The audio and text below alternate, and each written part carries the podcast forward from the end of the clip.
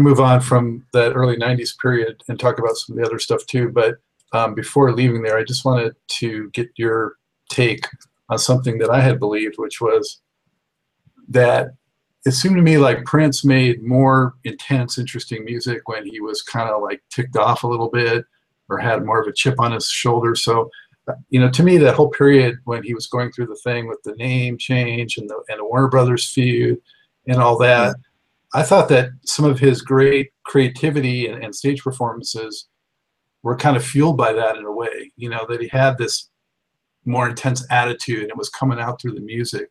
Did you feel that at all? There's no question. There's no question about it. And you know, Prince really wore his heart on his sleeve when it came to music. I remember so many conversations uh, that I had with Prince. Man, ended up uh, turning into songs. I can tell you two specifically that I know I had spoke to him about it before, and then the next thing I know, their song. One was called Papa, that he did the song, uh, and um, he was just kind of yeah, he was just kind of telling me about how it was growing up and everything, and and we just kind of had that conversation about it. And uh, you know, telling me how his stepdad would have him go out and pick out the dandelions and all of this. And he said, uh, "Yeah, you know," and that dude asked me for a job, and I said, "Well, you see all them dandelions out there in the yard? He can go out there and pick them out." And it just he just had a big yuck about it. And then next thing I know, he's got the song Papa. And then, uh, the, the, but the biggest one, man, I, I remember from the Gold Experience, man. Um, uh, that was like uh, like face down uh, around that era. Uh, not from the gold experience, but I mean uh, later on down the line when we did Emancipation. Uh, I remember uh, we got a review on, on the gold experience. And uh, you know, man, we had actually some pretty good reviews on the Gold Experience, man. I mean, a lot of stuff was kind of cool. But this one cat just went in on it, man. And usually that didn't bother Prince. It's like even you know, he could care less about what somebody said about critics, you know, whatever they said. And it was crazy because um, I remember him showing me this this this review. Uh, this guy just really went in on us and like, oh, this is terrible. This is like this, that, and the other. And I just went on this tirade, man. I was like, man, f that, man. I said, this that, that dude. Matter of fact, can kiss all our butts and just lay us face down so he can kiss our butts on the way out. And he just died. I said all of this stuff, man, just like went on a cussing tirade, man. And he just was like laying on his desk laughing. And I, dude, it wasn't two days later. I get a call like to come up to the office, uh, to his like apartment that he had at, at Paisley Park.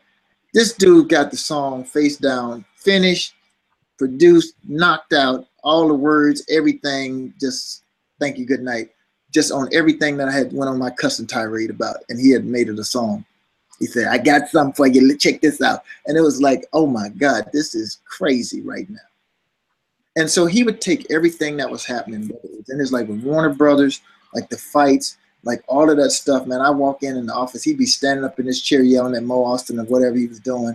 He just would channel all of that into the music, man, and really talk about even with Exodus and like like let's talk about the, the relationship with the labels and how they look at artists and all of those type of things. All of that went in his music, man, because that's what he was feeling. And he would project all of that out. And so definitely there was a lot of warring going on between him and the label. And he was just gonna let him know because he told me, he said, I'm not scared of none of these dudes, man. And he told me, if you find me floating in the river, go look for this dude over here. You know, he told me like, go look for him. I ain't gonna call no names, but he said, go. That's who you look for first. He said, because I'm not scared of none of these cats and they're just not to run over me and they're not to just do whatever they want to do. And I mean, and, and that's one of the things I admire about Prince the most.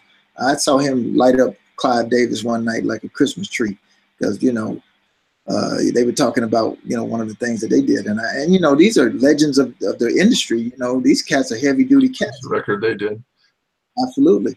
And I, I remember, you know, Clive was talking about how, well, you know, historically, uh, you know, the artists get their their money from uh, you know the records uh, from from from you know the concerts and stuff. And he was saying, you know, Prince, you're not selling any records. And Prince said, let me see if I understand you correctly. I'm supposed to make the record and sell a record. He said, what you get a check for? I was like, ah, because he was just like, you know, he was he was not afraid to speak truth to power. And he was not gonna be punked. And so he was like, Clive, if I gotta make the record and sell it, what you getting a check for? What do you do? That was Clive Davis, bro. So it's like, woo. And I was sitting right there, like, oh, ouch.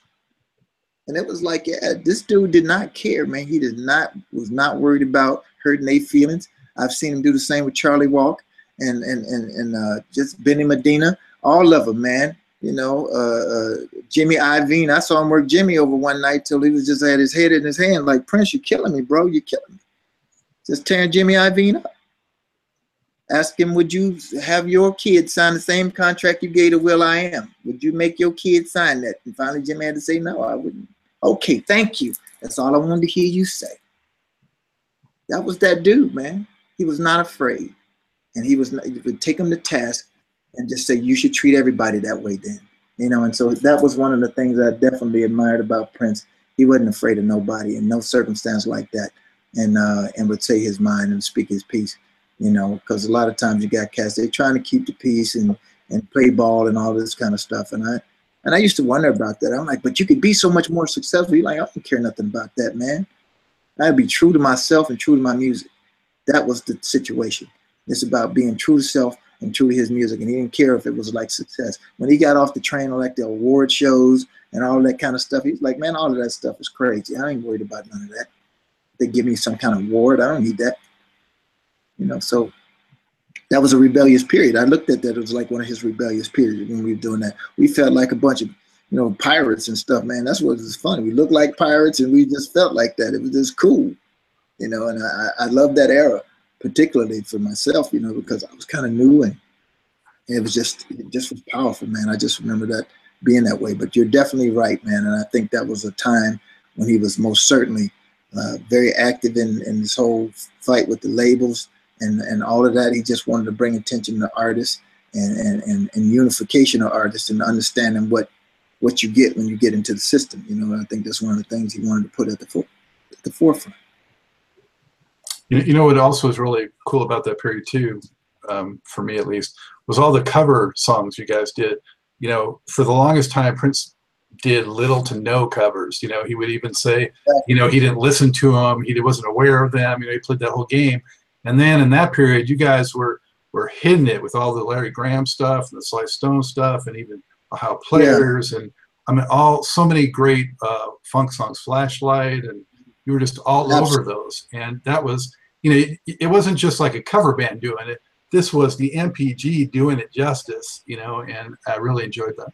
Well, that was a, and, and I think it was really a big deal because really for Prince, what it was we were paying homage to some of the people that influenced him. I mean, we used to watch tape like Parliament and like James and and um, I remember Ike and Tina Turner, Little Richard, and like all of the stuff. Like I remember one day we just listened to some Little Richard outtakes, man, and it was just crazy, man. I mean, he was an avid studier of history like that because for like football players, they watch other teams and kind of get like what their strategy going to be against that team. And what we did was we watched tapes of the great stuff. I remember I, I would be out, man, and I'd buy him some tapes. Like I remember, uh, you know, just some old 1970s concerts. Uh, just like I, you know, we'd be at really dope spots like Virgin Megastore in, in Paris or whatever, and we just go in there and buy everything out. And if I saw any vintage footage, uh, like from any of the old concerts from back in the 70s, like we just buy that and then we put it on the bus and just ride and look at that kind of stuff. Man, that was like the bomb for us. Like it, like the old Sly Family Stone days, Larry Graham days back in the day, James, you know, the the staple singers, uh, uh, uh, man, like all of that stuff that was back then, man, we would be all over that like a cheap suit, man. It was just like that was the bomb for us because we couldn't wait to get on one of the long rides and put that stuff on and just kind of like check it out. And then the next thing you know, we'd be playing some of that stuff. We'd be playing "I'll Take You There" or or, or some something from uh, Ike and Tina Turner because that was like moving us, man. It's like, man, look at them getting it. And back then, dude, you couldn't come with no, you had to hit it. Them cats didn't have no auto tune. They didn't have no smoking mirrors. It was like you had to bring it, man. And you had to take it to the stage and you had to have energy and you had to have all of that stuff and kill it. And that's what we like, man. We just like, dude, look at this performance. Look at all the energy. Look how they just they got the crowd. They pumping them up, and they we just looked at that like this is our tape. This is our inspiration to like come and do like what it is. And so we played that stuff, especially in the after show. That's we couldn't wait to get to the after show to start hitting some of that stuff, man. It was like that's fun. You know, so and he, and he loved that man. And and I remember the you know when he did the the, the emancipation special, we had like four covers on it. I, I can't remember aside from when he did. Um, I think he did a Joni Mitchell song on uh, uh, on. Uh, One Night Alone. Uh, well, I mean, before that, even I think uh, uh, when when uh, uh, I'm a lonely painter. Um, uh, a case of you, and uh, so he really rarely did like recorded a, a, a cover, and, and then we did like four. And I remember when he was talking about uh, God was one of us, like the song "One of Us." I remember him telling me about that song. He said, "Man, I really love this song." Joan Osborne, I think. He said, "I really love this song. It's like the song I would have wrote if I wasn't afraid to like to write it." She, he said, she was really courageous to write this, and he said, "I, I wish it's just like, a, man, I wish I'd have wrote it." He said, "But I was just too afraid to write that song," and I was like really saying something because he it really appealed to him, and and, and I love that song. I remember he just kind of changed some lyrics a little bit, but it was a very powerful song, and I loved playing it. He loved playing it, and um, and you know he would just do some amazing justice with some covers, and and then it just got to be a thing later on where he just like doing covers like on records and stuff. But it, I think that record opened it up. Actually, one of my uh, most unforgettable times seeing him was, you know, I used to go to as many of those glam slam shows as I could. I was living in Los Angeles, and I was just so psyched that you know we had that club there. And uh, one night, you know, it was one of those shows where he would uh, come out late for an after show and then leave two or three times, you know, and still come back later. And a lot of people would leave, and most of the people were gone, but I was there till the bitter end. And um, mm-hmm. he brought Stevie Wonder up there and did uh, "Maybe Your Baby," and uh? Yeah, just to see Prince there playing his guitar, Stevie doing "Maybe Your Baby" on the keyboard, and to see Prince like his face like a little kid looking at his idol, and the sound. I mean, that was just two of my heroes. It was unbelievable. Yeah, it was, man. It was funny too. I remember after that show. Uh, Because if you remember, man, we vamped on that for a long time before Stevie came in finally. And it, and it just kind of because Prince, you know, Stevie was talking, you know, you know Stevie he can get polit- some political type of stuff, and he's he's talking, man. And we was like, man, that was a long vamp before we kicked in. But when he came in, he killed. He said, I think he was trying to remember the lyrics because he was like, he just went, man, and we like, wow, and we just like kept this thing going. It seemed like 20 minutes, man. But when he came in, oh my God, I just remember that look on Prince's face when he, I feel like, and it was just like, thank you, good night. This Stevie's in. And once Stevie's in, thank you, good night. It's like it's a wrap. He just hit that line, and man, it was crazy, man. Eh, and it was funny, man. There was a lot of people there that night. I, I think that's the night that Greg Phillinganes was there. And he just like I remember looking over at Greg and he just had his head laying on the stage like like he was dead. He just had his head laying on the stage like I'm I'm done I'm done, man. And that's what, right after that show is when he called me and, told me I want to play with y'all, man, because he was just like sick. You know, Seal was there that night, I believe, uh, with Wendy and Lisa. It was it was bananas, man. I think Mavis Staples was there that night, if I'm not mistaken. But uh, it was it was you know, that's what I'm saying, man. There's so many shows like that where it's like, uh, those are our heroes. And when, when Prince would, would, would, would get with them, it was just like we were kids in a candy shop, man. It's like, you know, Graham and all of them. That was like our heroes, man. We used to tear the record store up to go get those Graham Central Station and Sly and the Family Stone records, man. When they came out, we were already waiting at the door at the record store to get it. So, I mean, to have them cats, Maceo, you know, be on the stage with us, man, and, and be a part of what we're doing. It was, man, it was, it was like a dream. It was crazy. You know, I, I saw uh, Larry Graham when he made a comeback tour in '94, early '95, played House of Blues uh, in Hollywood, and I got to go backstage and, and spend some time with him. And I told him, I said, um, "Have you met Prince?" Because he's been playing that band's been playing like so much of your stuff you know i believe in you the jam all these songs it's all right all the time and uh he goes i haven't met him yet he goes but i've been hearing that he goes I, would like to meet him i'm like you got to hook up with him and uh we did in nashville and, that, and that's what happened i mean uh, Sinbad, I think, was doing the, the whole funk tour thing, and, and uh, we just happened to collide in Nashville. And Larry came to the after show, man, and uh, And I think Prince prior to that had actually sent him some some tracks in Jamaica and stuff, and I think he had sent it. But I think that's when they met was in Nashville, and then the rest is history, man. Um, he came up, and man, it was like you could have put you could have put a punched a pin in all of us, man. I mean, like Larry came up and us to play the songs with Larry, and I think him and Prince had never met prior to that.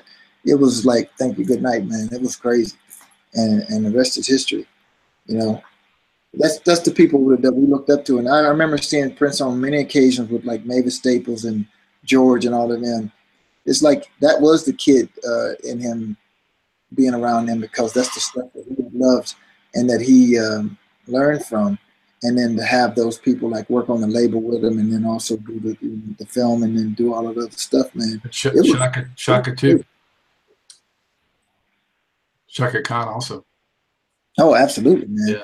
Um, you know, he told me Chaka in Sly Story when he first started, man. He tricked Chaka uh, into thinking he was uh, was was uh, was uh, Sly Stone, and when she got to the studio, she realized it was like, you know, it was him, and he said, "Oh man, I I fooled her." And he said, I was kind of scared because when I hung up the phone, I was like, oh, she's going to come down here and Sly ain't going to be here and I'm going to be in a world of trouble. But she had heard about him, you know, knew she was, he was on Warner Brothers and it, and so it all worked out cool and they got to be friends and stuff. But it was kind of funny because he just, he just tricked her. But because he loved pranks like that, man, just like phone pranks. And when she called, he just, he just went along with it, you know he didn't think about the outcome, but it was real funny for him to tell me that. I was like, oh man, that was kind of scary. He was like, yeah, I thought I was going to be in a lot of trouble because he's only like 17 or 18 or whatever. So, so that was cool. But yeah, man, I mean, and that's what's great for me, man, is because these are all my heroes. I mean, you know, you're talking about Graham and and Chaka, dude. This was like and, I mean, and she immortalized me. I mean, they immortalized me because I'm just a joker, man. And I remember she was recording. A, I went in the studio, and uh, they were working on a song called Drama. And you know, Chaka, you know, she just gets it, man. And I remember walking in, and she was singing some stuff, and then you know, and then she kind of made a mistake on something. You know how you do? You, you go to retrack and do it over again. And I said, "Oh my God, Prince! I mean, she getting it in like a she she she uh." getting busy like a one-legged man in a kick fight. And he just started laughing. He said, and he punched her. He said, tell her that, tell her that.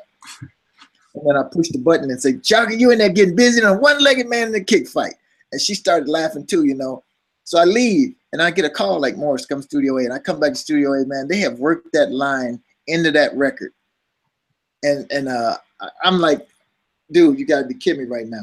She she says in the song, like, I'm getting busy. There's a one-legged man in a kick fight and oh, and then hit this high note, and I'm like, oh, oh man, I was like, I, you could have knocked me over with a feather. I said, I have been immortalized by the great Chaka Khan. Yeah, just, that's all. But she could sing the phone book and make it sound great, so that that works. Exactly. So that was I was good, man. I'm through, man. I'm like, dude, this is banana sandwiches right here, man. This is so crazy. But that was that was just amazing, man. And, and it's moments like that, man, with your heroes. That's like you, you the fact that Stevie knows my name and, and Chaka and, and, Herbie and all these people, man, that I admired for all of the years, it's just, it's, I don't know what to call it other than a blessing, man. It's just, it's just so cool, man.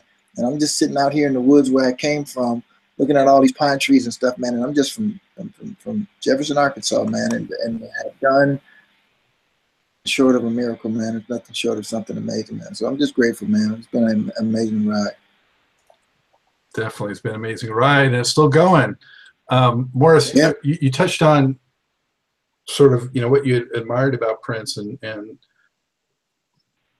you know he's, he was an innovator in so many different ways and I want to just mention a few things from you know while you were there that were very innovative and just get your feedback on it. So um, you know things I'm thinking about is you know he was one of the first. He did that interactive DVD CD-ROM back in uh, you know the early '90s. That thing was really cool. I had a copy, and you know you got to try to go into Paisley Park.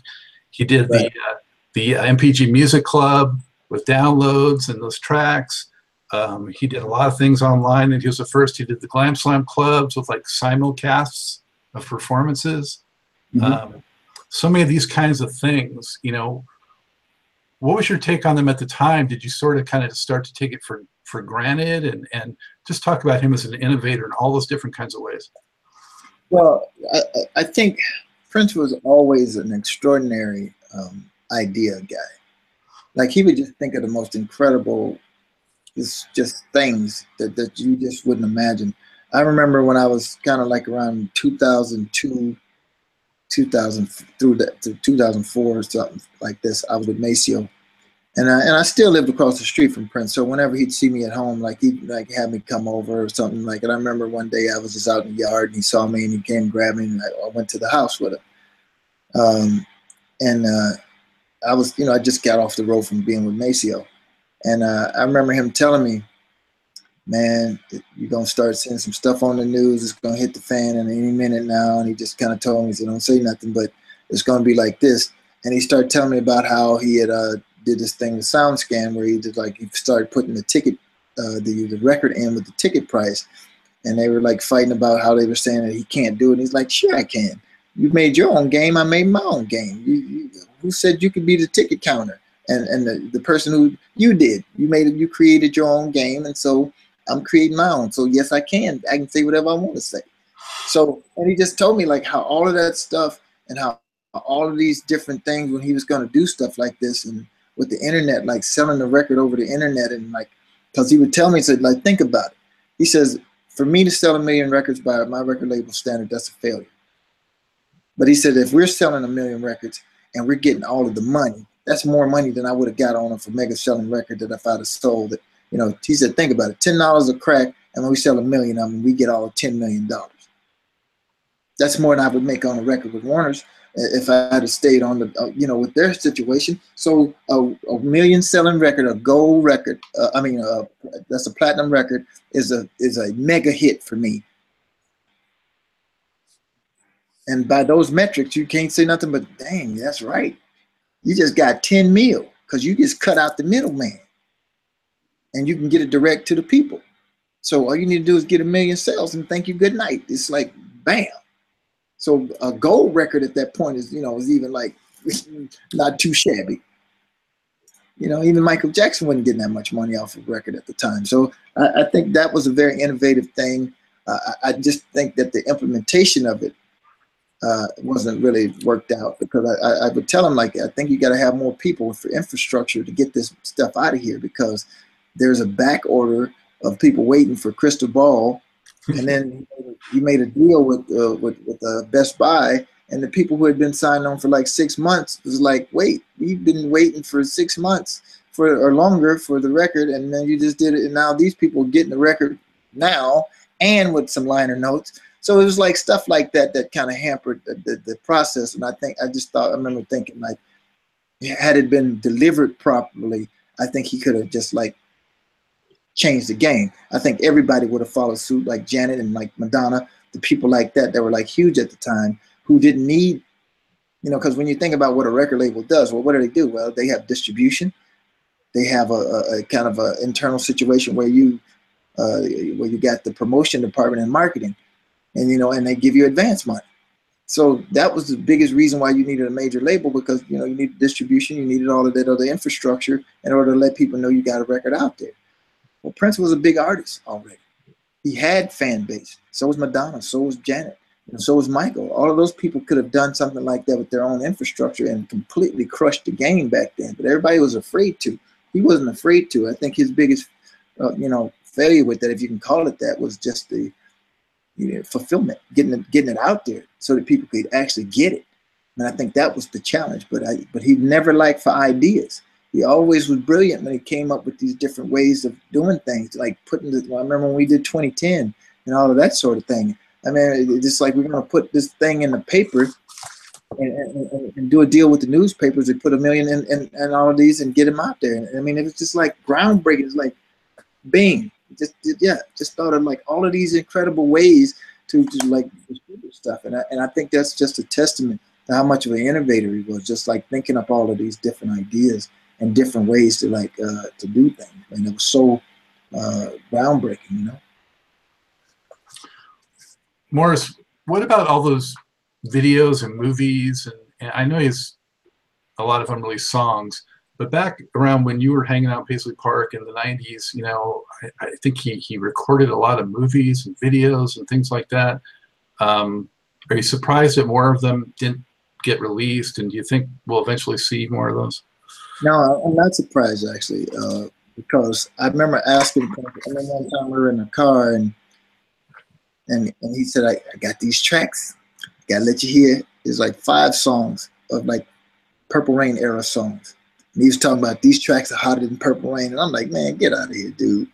That's the zenith of your career. That's the biggest record. And you tell me you got something hotter than that that I ain't heard of? I was like, get out of here, dude. He proceeds to put on these five songs and unpeel my scalp. And I was just sitting there going, oh my God, Prince, you got to put this out. You got to put this out like now. I mean, we were kind of going through that little lull where it wasn't a lot of happening. We just like could use a hit right now.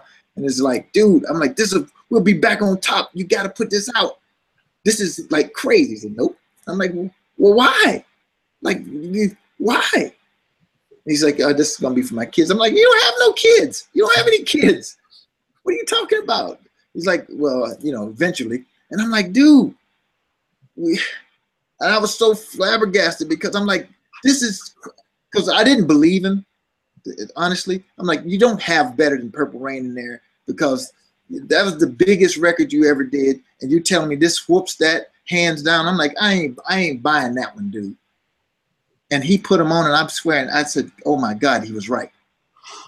And I don't know, I heard it only once, and it's I've heard a lot of bootlegs prior and after, and I only heard it once, and I was just like, oh my God, you got more where this came from in the vault. I said, like, oh my God, that's crazy. He said, yeah, I want this is a legacy for my kids. They'll have something to put out when I'm done, and they can put it out. And I was just like, oh my God, dude, this is bananas. Because all I was thinking about, we got to put it out now. And he's like, no, we ain't putting it out. And I was like, this is crazy. So yes, there's there's videos, there's movies, there's songs, there's all kinds of stuff in there. And, and he deliberately didn't want some of that stuff out because he said it was just life for my kids. This is my legacy I'm leaving for them. And then they will, you know, they'll have something. And I was like, dude, phew. I was like, that's crazy. So yeah, man, it's it's. I know there's another movie that Senator Homry did, and uh, there's stuff that he shot. There's rehearsals. I mean, they can release stuff out of there for the next hundred years, man. It's like it's enough stuff in there between because he recorded everything, and he recorded everything. He recorded all the shows, multi-track. He recorded the show's video, and that, and, and you got twenty something years of, of that, all in the vault. Come on, man. And everything's different like when you you know go from show to show because he just nuances everything. I'm like, dude, that's I mean that's crazy to me. So so I, I believe uh, that there are some cool things that's in the vault. I believe there's a lot of music in there and, and uh, uh, that I would certainly like to see. I don't think some stuff is completed. I wouldn't want to see just go willy nilly coming out that's not ready for prime time if it's something that I don't think he would approve of. And I would hope that stuff just kind of stays on the shelf. But I think there's enough polished stuff and enough things in there. I, I would really hope that uh, the estate uh, would get some some some of us to, to, help them curate some of this stuff. I mean, there's a lot of us who kind of like uh, new press work with them, and I would hope they would put a collective of people around that knew him, that knew the music, and just knew some of these things that he would say because he would say stuff to me, but he would say stuff to all the other musicians they have their own perspective of what he would tell them. And I'd like to get together personally. If the, if the estate, if the family decided that's what they wanted to do, I would be at their service to give them whatever two cents I know about it and whatever he told me. And I'm sure that any of the other musicians would do the same. You know, Andre Cymone, you know, uh, you know, uh, Mark Brown, and just some of the other people that worked with him, you know, that was close to him, especially like Levi and the ones that worked with him on a production level, Kurt different ones that work with him on a production level that he would have those kind of conversations with. And uh, so I would hope that they would just put a, a, panel of people together that could really just come together and just like decide like, hey, this is one of the best ways to disseminate this and, and get it out in such a way that it's it sounds great. It's, it's you know it's, the, the mixes are polished, the, the, the mastering is all nice, and everything sounds great, and it's just not just willy nilly. I would hope that would be the case, you know. And, and my thing is, is like, uh, you know, if they need needed my service, I'd be more than happy to help wherever I could. And I'm sure everybody else would be too. That's the dream, the big dream. You know, I I'm always just amazed because I have seen so many shows and heard so many songs, and then there's something else that pops up, and it's like, man, that's there's still always something new that I haven't been exposed to before, and it's always something great. So it's just astounding. It, it is, and he was prolific that way. That's what makes it so crazy, man. That this dude uh, just could, just and, and with no effort, could just do so much in so little amount of time. You know, for many of us that try to write, I mean, I go through lots of long stretches where it's like I ain't feeling nothing, man. I am not hearing anything. It's like writer's block. He didn't suffer from that too long. His writer's block probably lasts about an hour or two.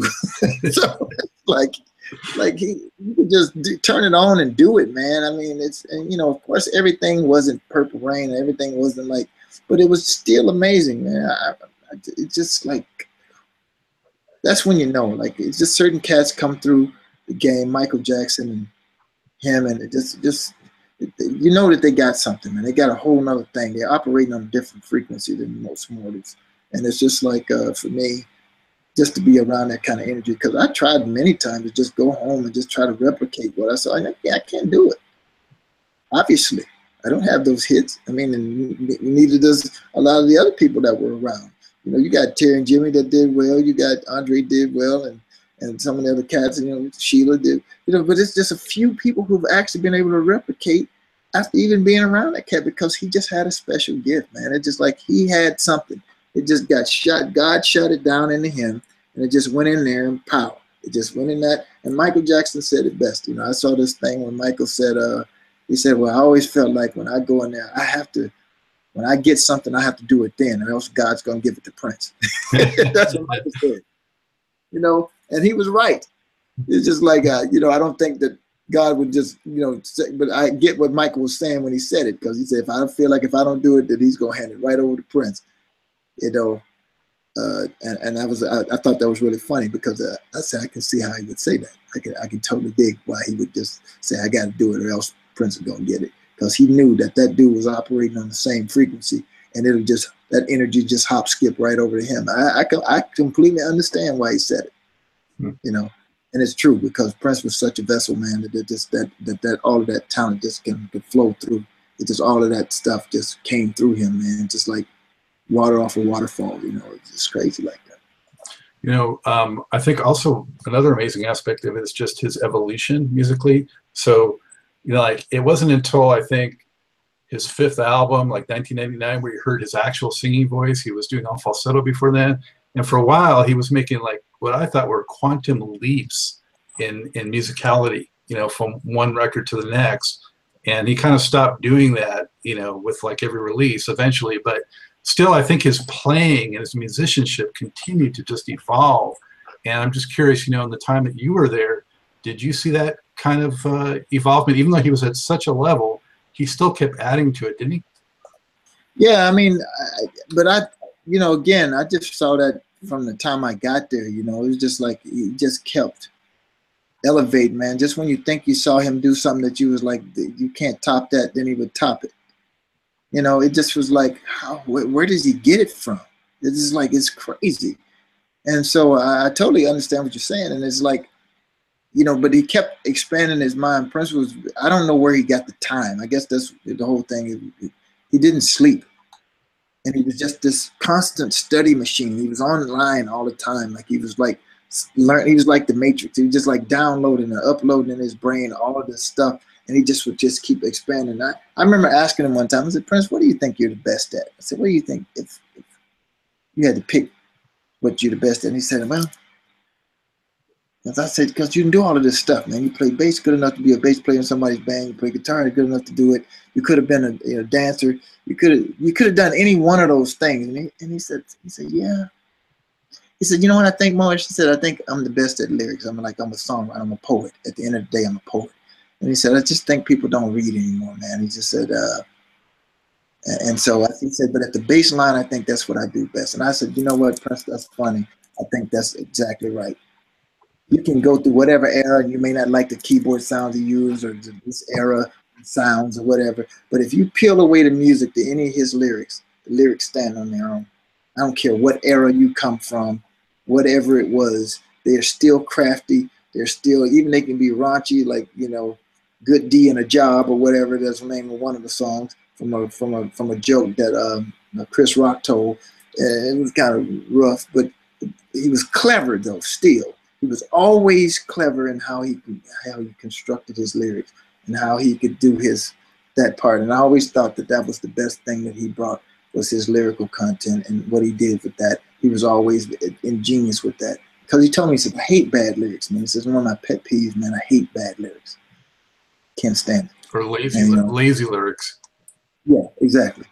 And that was a, just was a thing that he said used to bother him a big time. He said, because nobody reads anymore. Nobody uh, understands poetry. They don't read poetry. They don't, they don't, they're not learning it like that. And, and so for me, I, I was like, yeah, man, I can totally see that. And I think that was one of the things that he always tried to do. He always write something.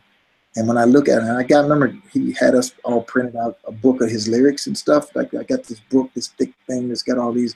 I just remember reading through it and just like going like, how crafty is this, man? Just know, some of the stuff I had been playing for ages, not really paid attention to it like that because I was too busy working on music and I just kind of read it and you just go like, wow, so that's what that means. It's like okay, I get it now.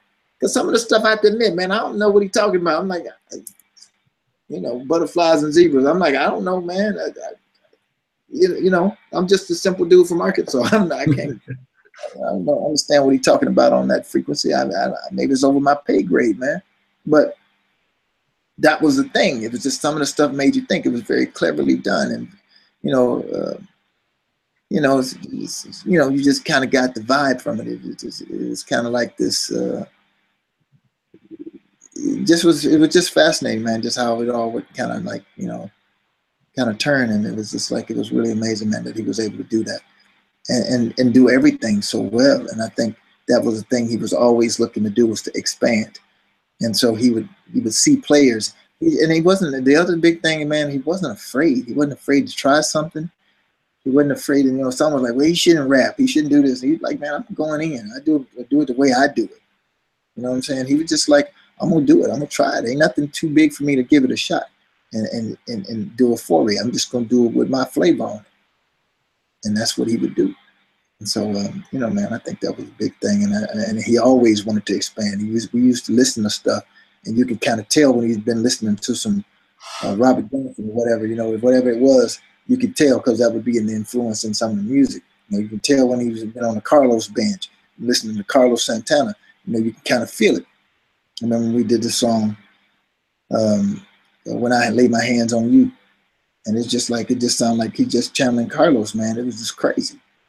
The sound, of the, the approach, all of that, man. And then some other stuff is like Hendrix. It's like he just like it's Jimmy Day. And, and it's just like you just feeling channeled because he'd probably been on a Hendrix band. And it's just like you can feel it, you know, like Zannalee and some some other different stuff that we were doing around. The, it's just like uh, the ride and all this other kind of stuff where he's singing the lines that he's playing on his guitar. And it's just like he just constantly was just moving the game up, constantly stepping up the, situation there. Know, I, I heard you on an uh, interview from earlier this year, and um, you referenced an amazing um, experience seeing Prince like tune his guitar while he was actually playing. Um, yeah. So, but apart from that, what is like one or two other of the most amazing things that you ever saw him do? Well, I mean, he was really good at just spontaneous things, man. I mean, it was like he could fill out a situation, and just I remember we were in um, I think it was Germany, man, and uh, we had never played this song. It's called Solo, and um, it's on the Come record, and um, I had never played it, and uh, it, it, it, was man, it was kind of scary because it was crazy because uh, I never really played the song. It was one of the songs we never we didn't work on, but he just felt like saying it that night, and he just said, "Yeah, Morris, just back me up." So I just had to get on like this organ sound. I'm on some keyboards that I don't really normally use, and so I just kind of had to just find the sound. And then he sang solo, and I just kind of did my own thing on it, and, it was just like me and him. And he was like, "So," we just went to church, and he was, and he just murderized it. like Michael and Sonny and Tommy, everybody just like of. Tommy wasn't even actually there that night. It was just like we just went, and Tommy didn't feel like coming out, and he wasn't even there. So we just, me and Mike and Sonny, just ended up doing it. And dude, it was so crazy. I mean, even Sonny and Mike, I could hear them like going woo woo on the side, like you know, woo wooing on the side.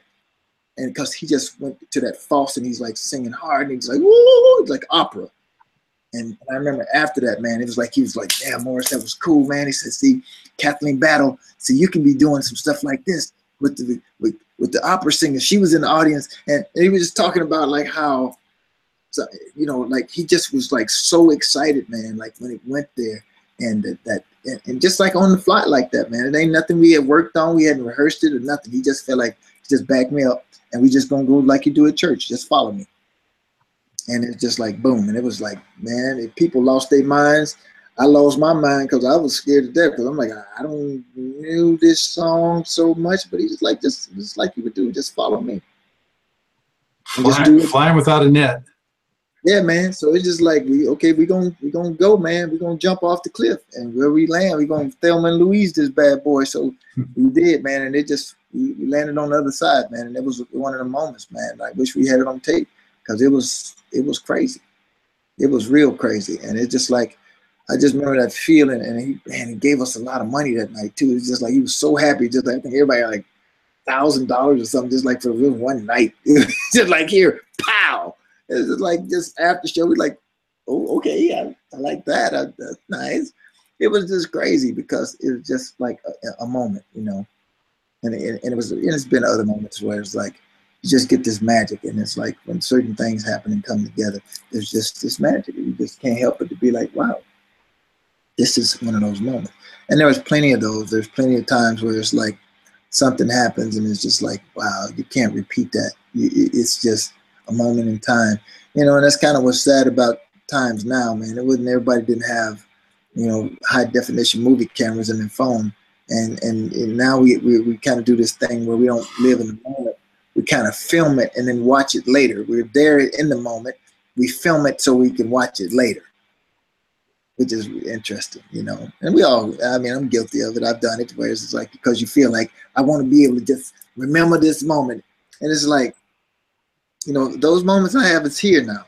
You know, it's there, and I, I can recall it and you know it's not necessarily any proof of it but i mean at least i was in the moment man and i didn't have anything that distracted me from what i was feeling and what i was hearing. It was just like when we did the thing with with, with bono and edge at, and when we were in ireland. And uh, i just got a new respect for bono um, when uh, he did the cross with us and he didn't know the song and prince just stood behind him and kind of fed him the lyrics. And i mean just killed it like he uh, just like that's crazy. That's when big boys get together and play when you know it's big boy time. Hmm. Because you can do that, man, and just be like, yeah, dude, I'm just gonna whisper the words behind you, and you just, and you sing it like you own it, like you wrote it, you know. And, and Bono did that. He, he he went in, man, and it was just like cool, man. I was like, wow, this is cool. This is how big boys get down.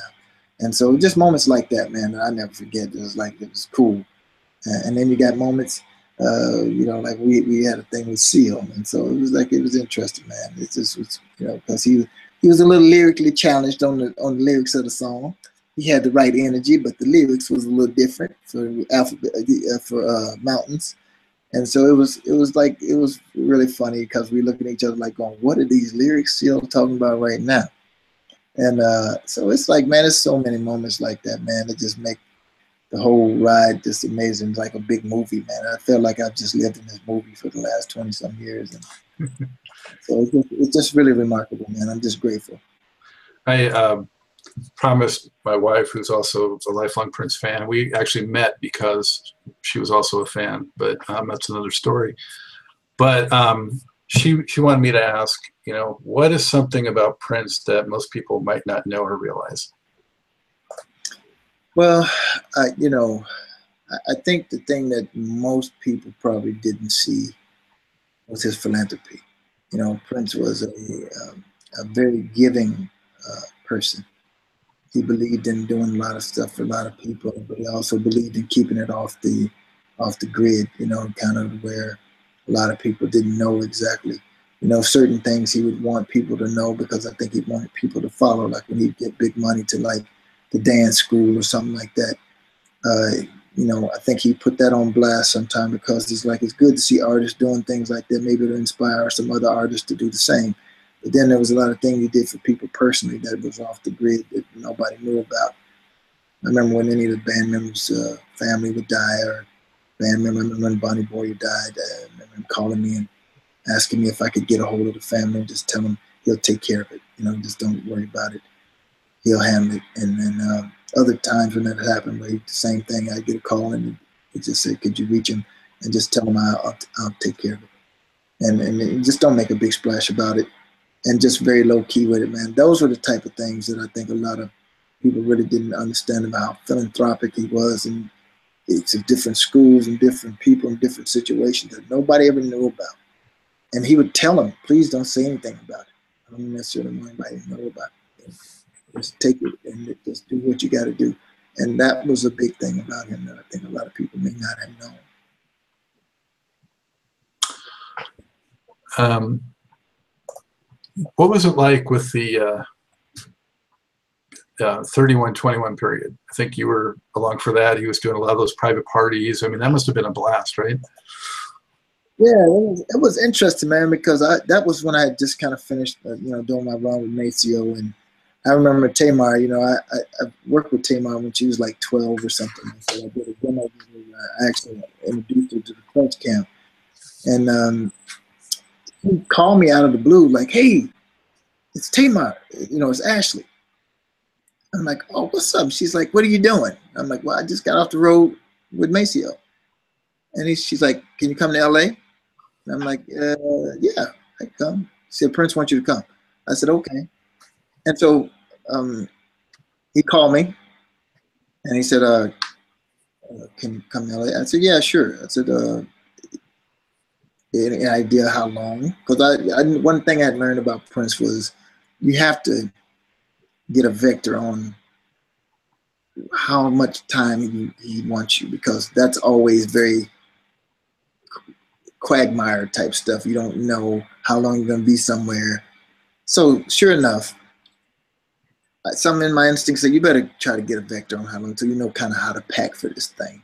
You don't want to show up with three days worth of underwear and you're gonna and now you got to stay for like two weeks. So I just said okay. I, I he said just well, kind of long as it takes or whatever.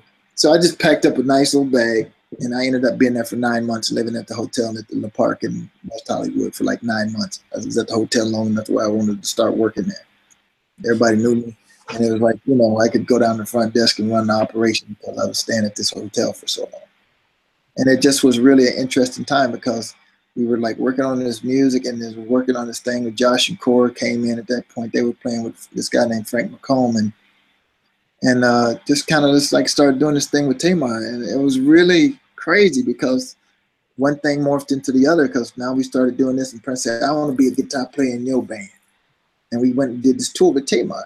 But then that ended up turning into what the, the, the new power generation was going to be for that iteration. It was like uh, Renato Neto, uh, John Blackwell, and Rhonda Smith. And then once he got that band, he decided, well, this is the new NPG. And after he did the little Tamar thing, he said, well, then I'm just going to stay with this lineup and then make the next version of the NPG out of this. And so that's what happened. And so it was interesting, man. It was a lot of fun because, you know, the twins and and Tamar, we went and did we did these shows, and yeah, 31 21. And that record, 31 21, the track is one of the most congruous grooves he had did in a while. That that groove on there was like it was kind of reminding me of like uh Days of Wild. You know, we could play that for 20 minutes because that gong gong gong gong gong gong gong gong gong. He just could make these train like coming down the track uh tracks that was like just once you get the groove, you can just like put whatever you want to do over the top and just groove forever. You know, it's the perfect club hitter because you just get groove. You know, it's just one of them things where it's just like, here we go. Just get a seat. You're gonna be working on this one about 20 minutes. Enjoy the ride. you know, it's like that. So, so that record was uh, it, it, had a few gems, but cool. You know, Black Sweat and everything. So, but it was cool. Um, and it was interesting because I, I, you know, for him to just kind of take the side spotlight, not really take the spotlight, and kind of be like a guitar player in Tamar's band was kind of different. That was real different. You know, it was like interesting. You, did you do the uh, Vegas residency stuff too? Yeah, and and that was fun. I mean, for half of that we did that, and then for the other half we brought in Neto, uh, Renato, and, and the horn section, Mike Phillips, and everybody, and and you know Maceo and them, and you know so that was kind of cool because we started out half of that with with that with the small crew, and Shelby Johnson came in at that time, and then um, halfway through he decided he wanted to bring the horn section in, just kind of elevate things, and it just it just kept going up from there so it was it was cool, and then that just kind of set off things for what was to come. Uh, you know, with the 21 nights in London and all of that. So it was just, man, it was cool. The, the Vegas thing was cool because I'd never done anything like that. It was like that kind of set up the whole idea of this residency kind of vibe. And so when we did London, that was had to be the dopest gig that I ever did with Prince. It was just like, this is the bomb. We're gonna be in London. We got apartments we living in London for a few months, and and we just I just get on the tube and just go to work on the tube. I had a studio set up there. I had my own room that you know Prince would have my studio set up just like I had in Vegas. And man, I get on the tube. Go, you know, I could get in the arena at any time. Had my own keys. You know, just get in and and and, and, it was just dope. And then we sometimes we'd have to move out for either Elton John or the Rolling Stones or whatever. They came and but they still left my room intact. They had to move everybody else, but since I had a studio, they just like move everybody else but me out for the Stones or for whoever. And then I, it, it was, it was, man, it was like a dream because we work a few nights a week, and the rest of the time I'm just in the lab. You know, I'm either there and then just hop on the tube, go from my apartment straight to the O2, and man, it was just like, this is the life, man. I'm like, this is the life, bro. It is so dope. So living across the street from Prince, though, I mean, did you guys hang at all apart from music? Did you watch like basketball games together, or was there a, a social aspect? Yeah, we did, but most of that we did at Paisley. I, I really didn't hang at Prince's. I mean, the whole time I was with Prince, I went in his house probably. I can count one hand the amount of times I went in his actual house. We always hung out at Paisley. You know, we had a bunch of like big screens and stuff. So whenever we get together, we'd always get together. I think that house thing was just like his personal space that he really enjoyed just having a place that was just his personal space. And I think that was like sacred ground for him at his house.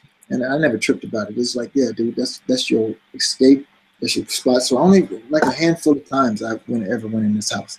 But um, we would do a lot of stuff at Paisley. Like if it's a big game if we wanted to get a fight, you know, uh, uh, any anything like that, uh, or a big anything off like a, a the, the whole, uh, uh, you know, when you have to pay to watch the whole thing. Uh, pay per view. We do the pay per view thing at Paisley. So and, and then you know I had a, a massive movie collection, man. I, I love movies. I always wanted to like score movies at one point. I figured I'm gonna later in my career maybe uh, get into scoring. So man, I used to go to Blockbuster and buy everything that would come out, just like whatever. Well, I just get a just a boatload of movies like as soon as they get ready to come out, they're like cheap at Target. I would buy them like eighteen dollars or fifteen dollars, whatever. They, I just would get everything to come out, and I had this massive in my studio in the basement of my house. I had this media room that like had like hundreds and hundreds of movies. And Prince wouldn't even go to Blockbuster. He'd like come over with like a date or something, be like, you know, he'd be like, he'd call me, he's like, I'm coming over and borrow some movies and and he was and he'd tell a girl like I don't I don't I don't uh, go to Blockbuster. I come over to Morris's and just get movies from here. Problem is, whenever he borrowed, I just wrote it down because I never see it again. It's like he didn't never bring that back. It just like it was just just there go the Godfather part one, two, and three. That's gone. so you know, but it was cool. He just come over to my spot and get movies, man. He just do that whenever he wanted to watch something. He just just come over and just like walking through the library. I had walls and walls of it down there. And he just like, dude, this is Blockbuster. And he's like, I don't even go over there no more. So um, that was that was cool, man. And so we would hang out like that. But I think he looked at the band a lot like family, man, because even when we weren't playing, he liked to just hang out and do stuff like that, watch pay per view and and and do other things like that, um, have dinner and and those sorts of things. And, and I understand even after I left, I think it got to be even more so.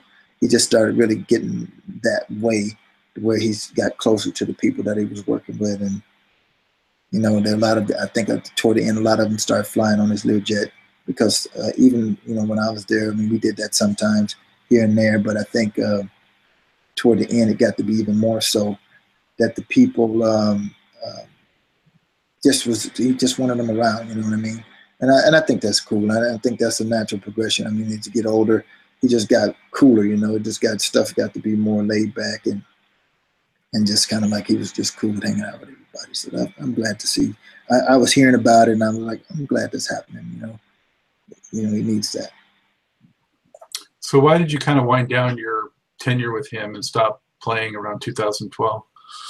Well, I, I don't think it was more or less that I winded down. I think that you know I probably run my course. Twenty years is a long time for anybody, especially you know I was the worst keeper player he had. So, I mean, um, I think um, you know after a while it just gets where Prince just wants to change the scenery. Just needs different energy. You know what I mean? He always told me like the reason why he changes up musicians is because it changes the energy of the, of the band. It changes the sound uh, you know, different uh, uh, players bring a different energy to it. I've, I've read some of the interviews uh, from some of the guys in um, the Revolution. I, you know, I just kind of read some of the stuff, and I just see some of the comments about, you know, uh, the different bands and uh, why, you know, the, the, they're the the bands or whatever. But the truth of the matter is, Prince changed because he liked to change the sound. He liked to change the energy of the of the lineup because he said that that changes everything. It changes the way I write. It changes the way that the sound is because all those people bring a different color to the sound. And I think that's what that was. I was fortunate enough to be a chameleon and just kind of blend with whatever the situation was at the time.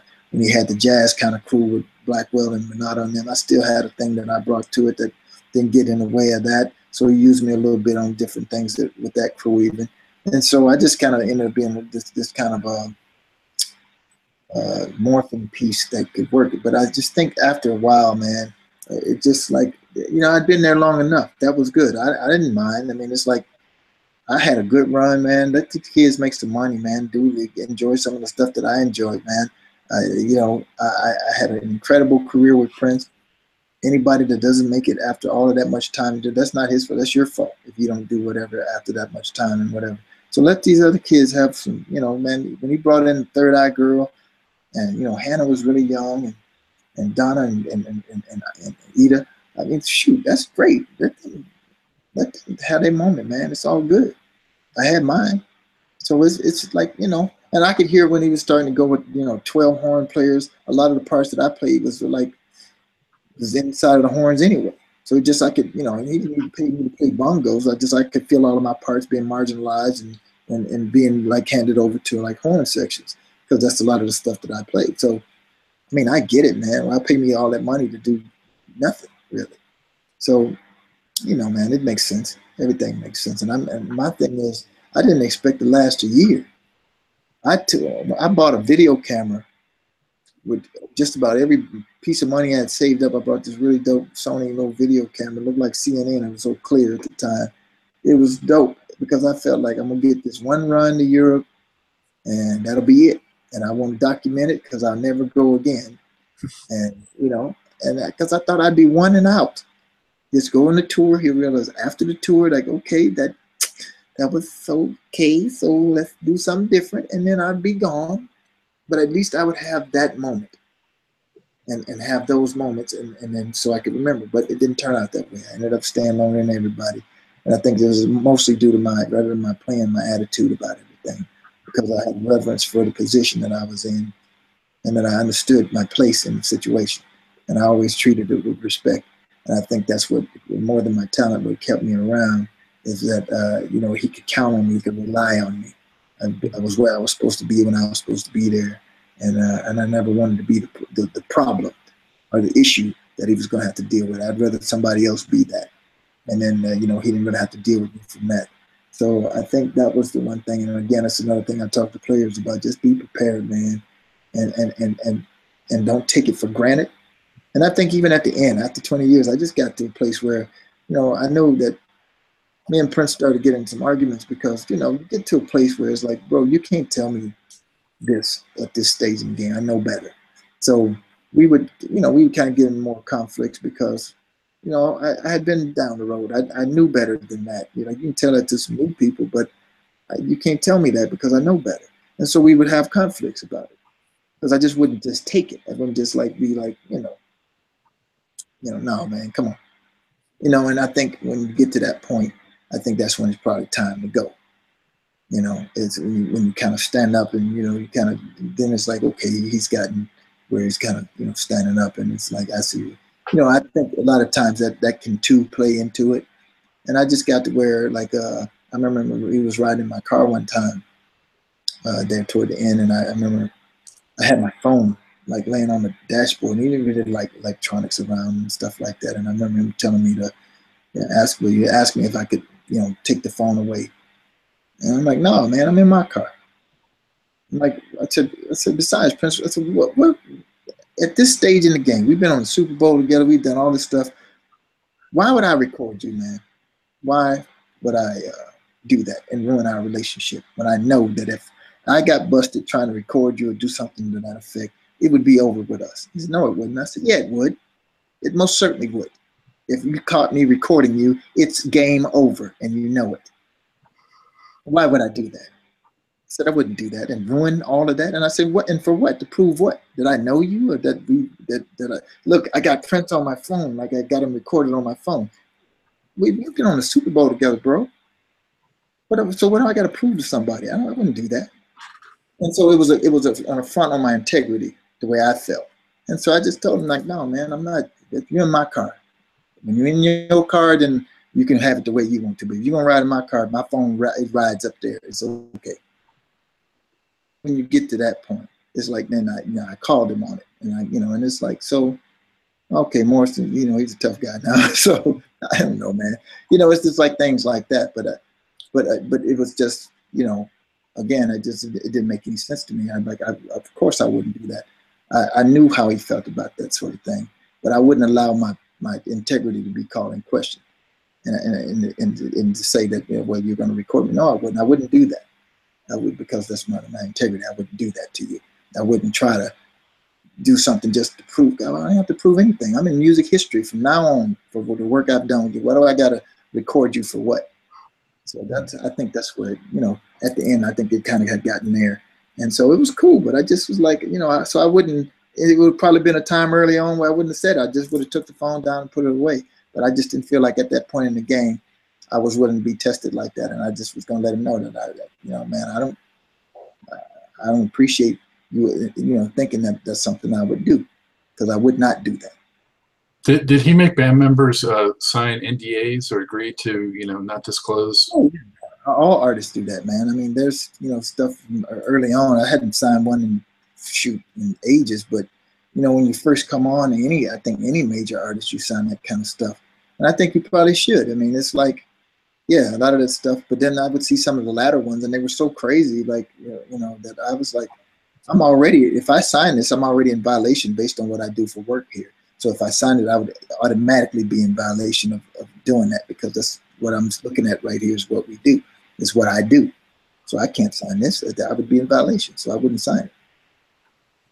So, you know, but like I said, yeah, I think I think that's a reason for that, and, you know, because you don't want people that like after things are done, come all out and put the man's business in the street. I mean, I wouldn't do that. I mean, you know, uh, when I when I talk about Prince, man, I've done tons of interviews and I don't never try to, you know, it's not my thing to try to have some salacious piece of info and and who he used to see and what all of this kind of stuff, man. That's not. I don't care anything about that. My thing is, I, I'm I'm more interested in the things that I've learned and disseminating that type of information. I don't ever want to say anything that's going to be a detriment to Prince or anything like that. So that's not it. I'm not interested in, in that anyway. And I don't need a piece of paper to do that. That's just my professional integrity. I, I, he was my friend.